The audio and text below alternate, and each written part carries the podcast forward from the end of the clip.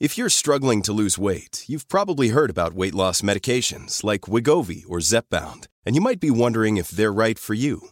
Meet PlushCare, a leading telehealth provider with doctors who are there for you day and night to partner with you in your weight loss journey.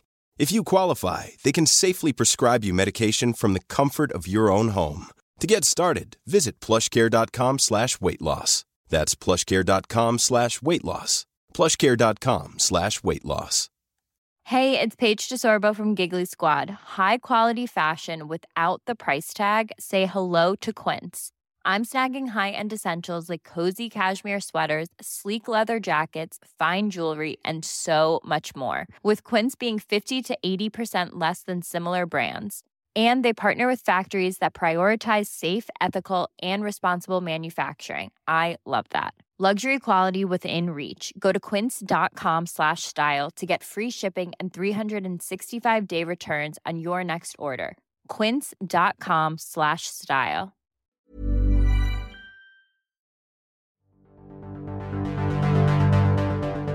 Six finalists vying to upgrade the National Gallery's Sainsbury Wing. Two winners announced for this year's Antepavilion. Campaigners urged London's mayor to block Ealing Council's town hall redevelopment, and the future of nightclubs called into question. My name is Merlin Fulcher. I'm an architectural journalist, and I will be bringing you a roundup of this week's top London architecture news. Welcome to The Lundown. My special guest this week is Amanda Bailey. Amanda is a former editor and founder of Archiboo. Welcome to the show. Thanks for having me on. Our first story was covered in the AJ and across the built environment media. It's all about the shortlist to upgrade the National Gallery's Grade 1 listed Sainsbury Wing.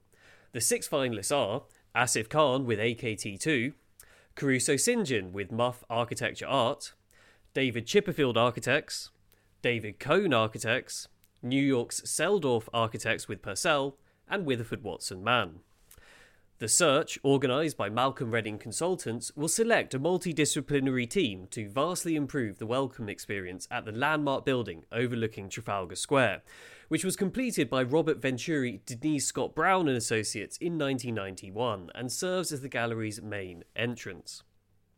The phased 25 to 30 million pound project timed to mark the gallery's bicentenary in 2024, will remodel the Sainsbury Wing's front gates, ground floor entrance sequence, lobby, and first floor spaces.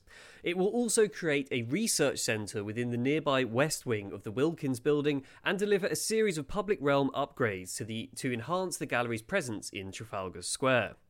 It also comes 37 years after ABK Architects' original contest winning proposal for the extension was ditched after Prince Charles, who is a royal patron of the museum, labelled it a monstrous carbuncle. Robert Venturi, Denise Scott Brown and Associates won a separate contest with a revised brief for the project, renamed the Sainsbury Wing a year later in 1985. An overall winner of the latest commission will be announced in July. So, Amanda, what's this all about? What do you think of the shortlist, which includes three Stirling Prize winners? Yeah, it's a good shortlist.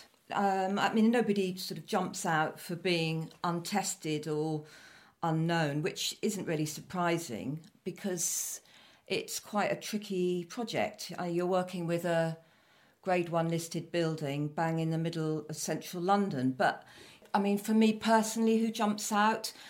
I, mean, I think they're all, you know, they've all got interesting things about them, but the teams that I'm more interest, personally more interested in are the ones that have got some strong landscape architects in tow. So David Kohn with Todd Longstaffe and Selldorf with Voigt, because I think the public aspect um, of this is going to be you know, really important. So, obviously, 37 years ago, the original ABK architect's proposal for this modernist extension, it was famously slammed by the Prince of Wales in his RIBA speech, and this opportunity was then turned over to Robert Venturi, Denise Scott Brown and Associates, who came up with a much more postmodern building with traditional references in it as a piece of architecture.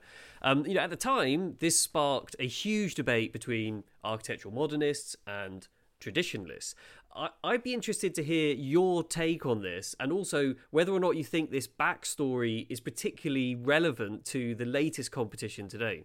Yeah, I mean, as you said, it was 37 years ago. I think those arguments are kind of over. I think I, I think people might be a bit surprised that a building that's only 30 years old actually needs fixing uh, to this degree, but you know, it wasn't designed to handle six million visitors a year. It was designed to handle half of that. And, you know, plus the fact that museums and galleries all now need massive incomes to survive. So, you know, a lot of the project is about a bigger, bigger, a bigger shop and a bigger restaurant. So I don't think people are going to sort of object to the scheme in, in the same way. But I think you know, there's one really big difference between the competitions, isn't there? Because, you know, the Venturi Scott Brown competition, the, the one that, you know, with all the controversy, those were designs. I mean, every everyone on the shortlist, I can't remember the entire shortlist, but, you know, they had to produce designs and, and everybody could pore over them, including obviously architects and, and uh, Prince Charles this isn't how this competition is going to be run. They're not being asked for a design concept they're going to be chosen after a series of workshops. So, you know, it's a very different kind of competition. It's it's non-combative, as non-combative as an architectural competition can ever be. Absolutely. I mean, when you we we think about uh, the brief itself and the the nature of what the changes to the building will be as well. Um, I mean, is it fair to say that what's being proposed here um, and is something where the, the, the, the, current state of play of contemporary architecture means that we're unlikely to see any fresh controversy uh, in a massive sense uh, erupt over these new buildings? I mean, the, the, the building is grade one listed, so everybody knows what that means. Um, the main bulk of the work is about changing the foyer and getting rid of the bookshop and the restaurant. And you know, I can't see how that is controversial. I think there is obviously this important bit about the public realm and what you do at the you know the front of the building facing Trafalgar Square, and you know, I think that's why you need some really good landscape architects and some really sort of you know some really good ideas going on there. But I mean, we're only going to get to see one scheme, so I mean, I'm not saying that you know, somebody isn't going to dislike it and there won't be a piece in, you know, the AJ or kind of slagging it off. That always happens. But it's just not going to hit the headlines in the same way. Okay, and on that point, I mean, it's interesting to note that some of the shortlisted teams are quite frankly massive. So, for example, if you look at the Asif Khan team, it's not just his practice, but nine other companies on the ticket. So it's Asif Khan with AKT2, Atelier 10, Bureau Veritas, Donald Insall Associates, Donald Hyslop, two Donalds, Gillespie's, Joseph Henry, Kenya Hara, and Plan A Consultants. So yeah, it's definitely the longest one. And really, I mean, if you look at the state of architectural competitions, it feels like there is a bit of a, a trend right now um, that individual companies no longer really apply on their own unless they're part of these bigger kind of super group um. What's this all about? I mean, I think Asif Khan has got quite a big team, hasn't he? Uh, but I like these. I think these big teams. I mean, this is what architects need to do, isn't it?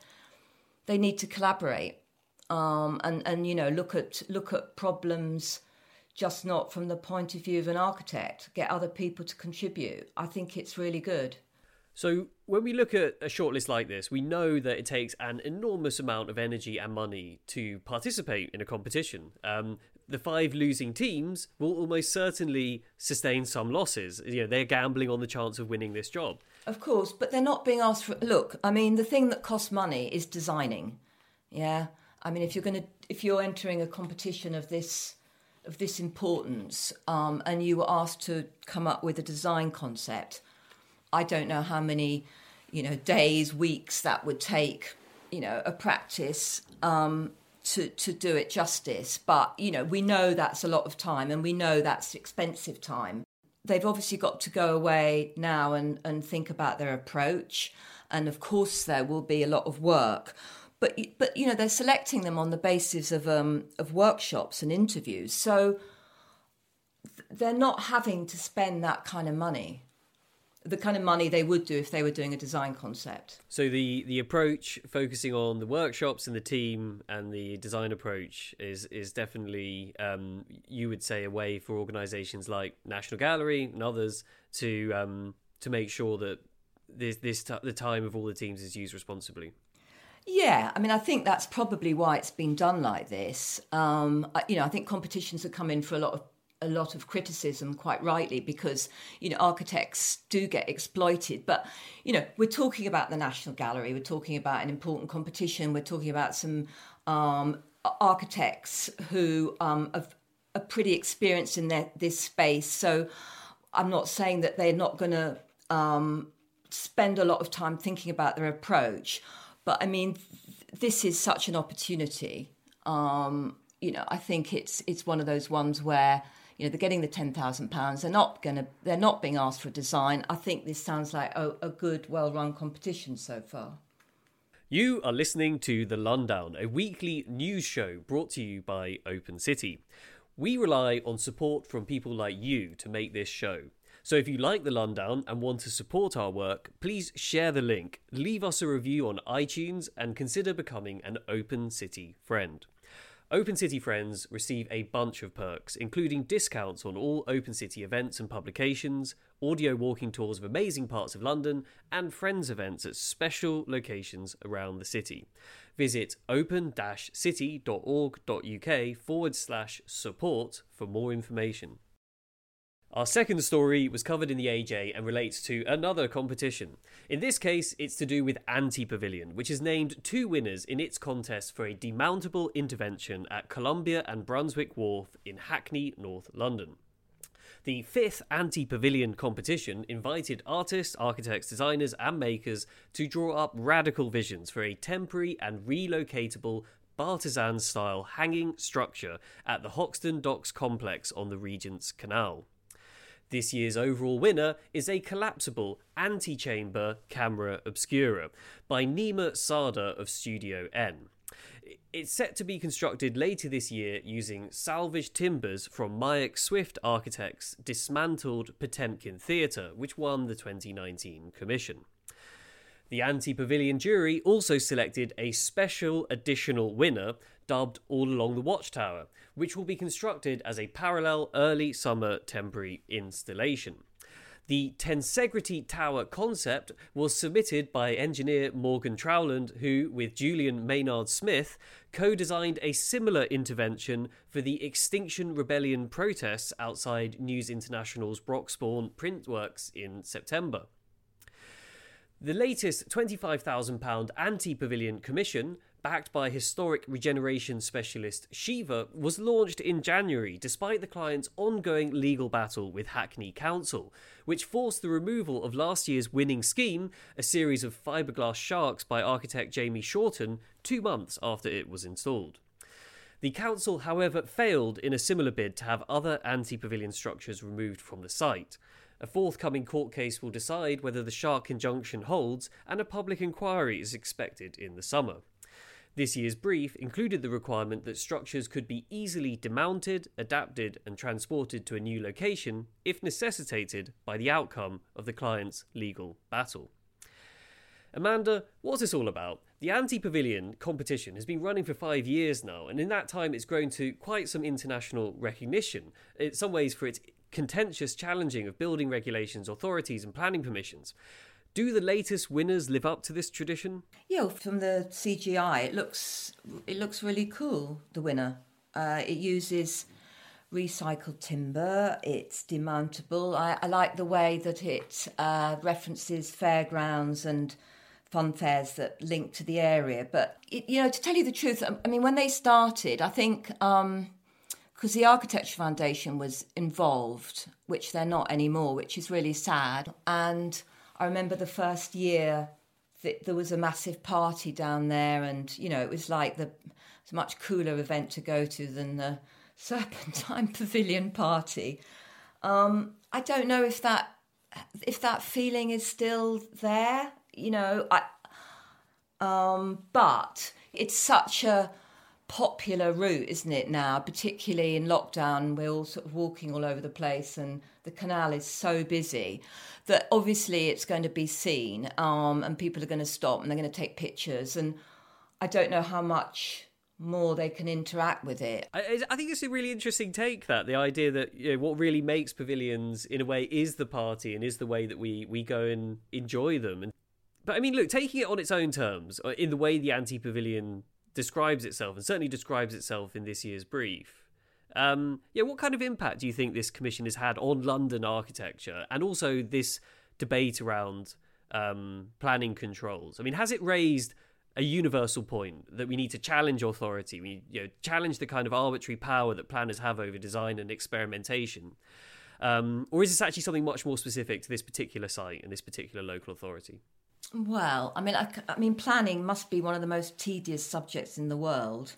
The point the commit the the um, the client or the owner of the land is trying to make is, I think what he's saying is, um, or what we're being asked to think about is, should anyone be allowed to put up temporary pavilions or structures without any kind of planning on their land? I mean, that's the provocation, and and you know, if they're not in anyone's way or causing danger, well Probably yes. You know, the answer is probably yes. But should there be some sort of aesthetic control, like an architect or an engineer or an artist involved? Yeah, because I mean, if there wasn't, I mean, you can just imagine the kind of stuff that would be going up. And I think what we all like, or certainly what I like about this, um, is that about the Antepavilion, about the, the commissions, is they're a bit unpredictable and they're and they're a bit messy. And that's what temporary architecture should be. And I think, you know, what's happened to these, the temporary architecture or the pavilion, is that they've been taken over by, um, you know, manufacturers and PRs, and you see them at design festivals. And the first thing you get when you go in is a bit of literature about the, you know, what the, the pavilion's made of, and they're really boring. And and these aren't. They're kind of there's something we desperately need at the moment because they're you know they're fun and they're they're provocative and they're a bit wild um, but i'm not wholly with this campaign that you know that planners are a bunch of useless bureaucrats that are stopping creativity. I don't i don't buy that but at the same time, I'm I sort of like the pavilion. But one of the other things that I think is quite interesting is this second uh, winner that's been chosen this year, this tensegrity structure by um, the uh, uh, activists Morgan Trowland and Julian Maynard Smith, and the fact that a similar structure designed by them appeared in XR protest earlier in the year. It's something which Open City director Phineas Harper argued in an opinion column that. Um, it was an example of the most gutsy architecture of the year and possible worthy contenders uh, of the Stirling Prize. Firstly, what do you make of this new breed of super lightweight, demountable activist architecture? And what do you think about what it says about an increasingly politicized architectural profession? Look, I mean, people on protest or rallies have always needed somewhere to sit, haven't they? You know, they've always needed a platform of some kind. So, I mean, architecture in that sense has always been involved in protest. You've just got those um, those bricks uh, that have been used as roadblocks in Hong Kong, winning that um, Design of the Year People's Choice Prize. So, um, you know, I think uh, protest architecture is quite a well trodden path, but because architects are engaged with climate activism, it's it would be surprising if they weren't thinking about uh, protest architecture, and obviously the panel that gave um, the Extinction Rebellion structure second place wants to make a point, and Antepavilion wants to be provocative and is political. So it's no it's no great surprise they've given it second prize. And do you think it's a worthy contender of the Stirling Prize? Um, this thing that was used to to block access to the Broxbourne printworks. I mean, anything that makes the Stirling Prize a bit more interesting would be get my vote. So yeah, why not? Our third item was covered in the AJ, but it's part of a wider ongoing story that's also appeared in The Guardian, as well as many other local news sources over the past few months. It's all to do with campaigners who've called on the Mayor of London, Sadiq Khan, to block a 26 story tower development on the site of Ealing Council's headquarters after it was approved for a second time. It follows a decision on the 31st of March by Ealing Council to again give the go ahead for plans to demolish the brutalist Percival House, its iconic six story red brick headquarters in Uxbridge. Percival House will be replaced by six buildings designed by Patel Taylor, the tallest of which coming in at 26 stories, and will include both offices and homes. The joint venture project of Ealing Council with developer Vistry includes proposals for an eight story building providing new civic offices, customer service facilities, and a library. Last week, Ealing Council's planning committee approved the plan despite receiving more than 2,000 objections. That's quite a lot. A letter penned to the London Mayor from campaign group Save Ealing's Centre suggested several reasons for blocking the development, including alleged conflicts of interest, a failure to consider the impacts of COVID 19 on how people live and work, and questions over the financial viability assessment. The letter goes on to criticise the suitability of a tall residential tower for the site on Uxbridge Road, adding that the proposed tower dominates the surrounding residential area in an overbearing way, causing a substantial loss of natural light, and fails to respect heritage assets in the area. So, Amanda, what's this all about? Why is this such a fiercely contested development, which is also gaining so much media attention? I mean, yeah, the, the, the that point about um, the question over the kind of housing that we should be building post COVID. Um, I mean, are we really going to carry on building small flats with no outdoor space? So that's kind of that's an interesting one in relation to this. Then there's the height. I mean, it's 26 stories. I mean, that's a very tall building. Um, and then th- this whole business of, of the, the, fact that it's in um, one of the outer boroughs, um, where you know where the pressure is on to to take more housing um, by the mayor because they haven't over the years. I mean, Inner London's taken it all. Um, inner Inner London, where there's more, uh, which is more uh, Labour-run councils. I mean, I know Ealing is Labour-run actually, but but Inner London has taken more housing where there's actually less space because they're run by Labour councils. Um, so you know that have an interest in building um, affordable homes. So so it's a kind of story for our times, and plus there's obviously the local elections coming up on the May the sixth, and you feel that, that the thing is being this application is being hurried through with all these questions left unanswered. One of the things that's kind of key to the story uh, is the design of it itself. Now, obviously, you know, Ealing, as we've established, it's a it's a popular suburban neighborhood. People who live there, they love it. It's got these uh, grade grade two listed church nearby, a grade two listed Gothic revival town hall, all within the orbit of this development site. Um, I mean, is, are the designs themselves do they do they look good enough? Do you think the the campaigners have some merit in what they're saying about it being objectionable and overbearing? Well, yeah, I mean it's obviously overbearing because it dominates the area, and you can see it for miles. Um, I mean, you're not going to get around that. Um, and, it, you know, towers, we've all, I mean, everybody's been saying this for years, but it's, it's true. They need to be in clusters, otherwise, they just look wrong. And uh, it's just not a very elegant building. Whereas Patel Taylor are they they have done some excellent architecture. Well, they have, yeah. Um, but you know, on aesthetic grounds, um, you know, if you're going to build something that tall in this location, the architecture needs to be world class. And I just don't see that this is. I mean, it's not even kind of national class. Yeah, it doesn't really scream Ealing, especially the building being there before was quite a distinctive one as well. But I mean, look, a lot of people will be listening, and a lot of people will actually look at those plans and think, oh, you know, I've seen similar stuff like that built around near me, and I didn't like it, and I made a noise, but it still went ahead and got built yeah, why is Ealing so special? Why is Ealing getting all this media coverage? Um, and why is it that there's a small chance this thing might actually get redesigned or changed in some way?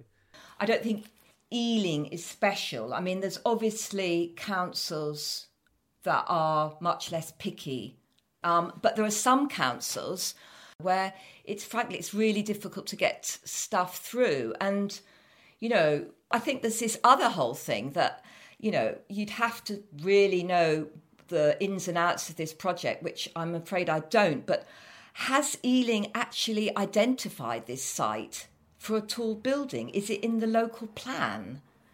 You know, and if it was in the local plan, then then people presumably have had opportunity to object to it, you know, before it arrived as an application. But it's just, I, I think if I lived in Ealing in one of those nice streets, you know, with my big garden and my barbecue, and I suddenly looked up and I saw that, I'd be absolutely furious. And just for a moment, just to think about the actual Percival House, the building that's there right now. I mean, is there an argument to say that maybe Ealing Council should possibly look at retrofitting this thing rather than just demolishing it to make way for a new complex? That maybe that approach would be a bit more in keeping with the the present situation we're in with the climate crisis. Um, and also the campaigning that's going on. For example, the AJ Retro First campaign, which is trying to push this as a way forward for sites like this. Well, maybe in an ideal world, you know, but I think you have to be sort of realistic about buildings like this. Um, I, I mean, I've just seen photos of the building. I mean, it's no great shakes, is it? But no, I think the, the serious point is that councils have no money. So they have to do deals with private developers. Otherwise, they won't get their affordable homes. Plus, they, you know, they're getting a new civic centre. So they're getting all this, they're getting all this stuff for free because they're doing a deal with Galliford Try. Our fourth and final item relates to a Financial Times article looking to the post COVID future of the nightclub industry. The entertainment and hospitality industry was one of the first sectors to be shut down by the government a year ago, and many venues haven't reopened their doors for 53 weeks and counting. When the government announced the £1.6 billion Cultural Recovery Fund last summer, most nightclubs were ineligible to apply, and very few received funding. During the recent lockdown, nightclubs attempted to trade by offering takeaway drinks or virtual gigs, but have achieved on average 5% of their normal revenues. This is being felt particularly among young people for whom the industry tends to employ and to cater for. This is an age group which has been most likely to have lost their jobs, uh, and also an age group which is still at least risk from the virus. The government's tentative plan to reopen on the 21st of June still leaves a big question mark over nightclubs, as no one yet knows what restrictions will apply to them and when they can finally open their doors once more.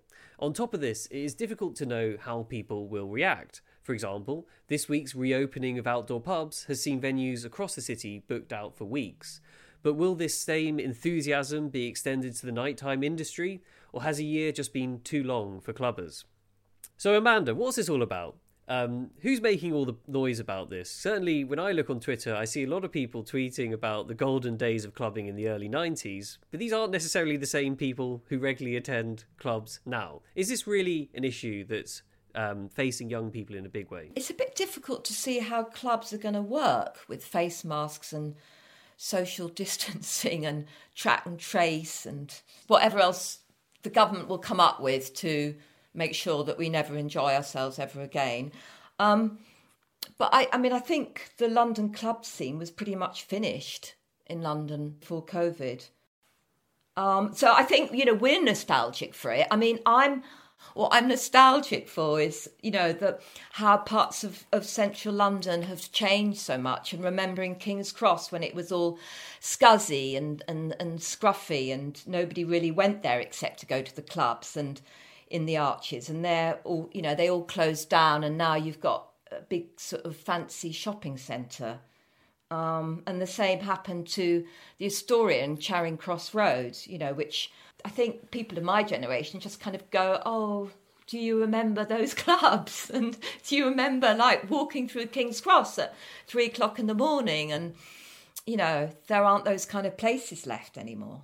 So just thinking about this this issue from an architectural angle. Now, obviously, we know for a lot of young architects, designing a small nightclub it was a good gig. So we know there's practitioners who are big in London today, like, for example, Andrew Waugh of Thistleton or Charles Holland.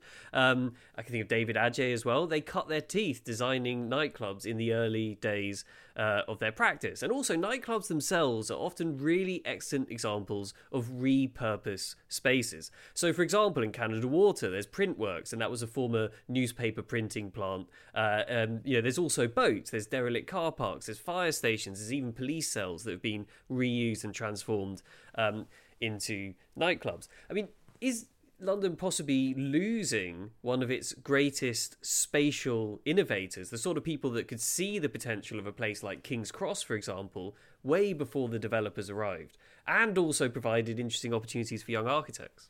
Yeah, I think that's that's kind of an interesting question. I mean, there's a there's a local bingo hall down the road from me, um, but you know, it it wouldn't get a late night license.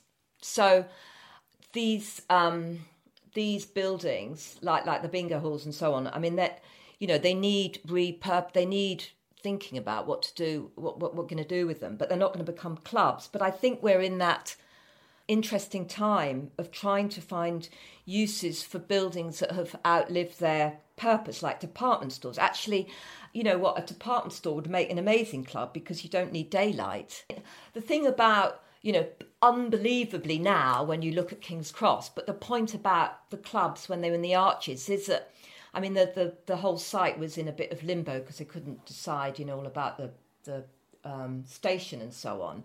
But you get these areas where they're just frozen in time. I mean, developers just can't kind of come and they can't develop them, so they're like perfect for clubs and perfect for artist studios and perfect for you know all these creative industries but there aren't, there isn't much land left in London that isn't so valuable that someone wants to come and build on it.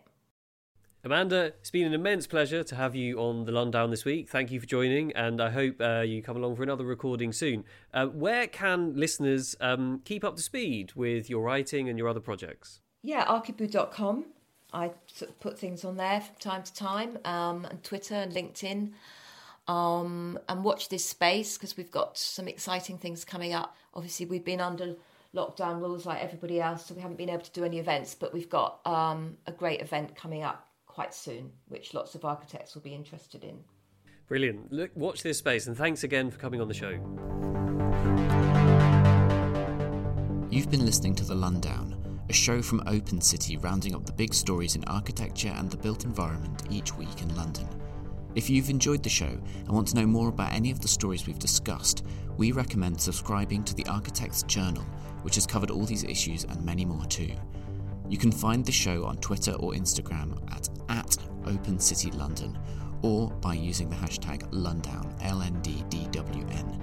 Open City receives no public funding, so if you want to support our work, please go to open-city.org.uk slash support and sign up as an Open City friend. Open City is dedicated to making London a more open, accessible, and equitable city.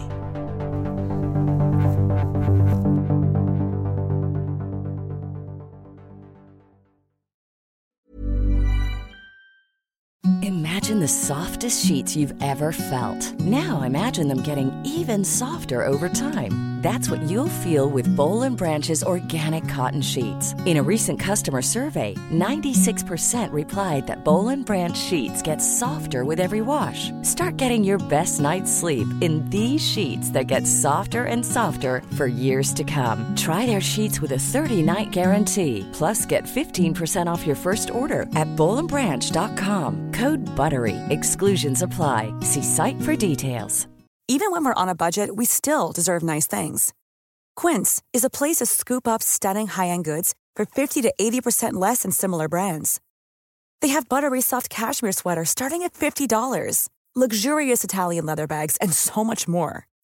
Plus, Quince only works with factories that use safe, ethical, and responsible manufacturing. Get the high-end goods you'll love without the high price tag with Quince. Go to quince.com/style for free shipping and 365-day returns.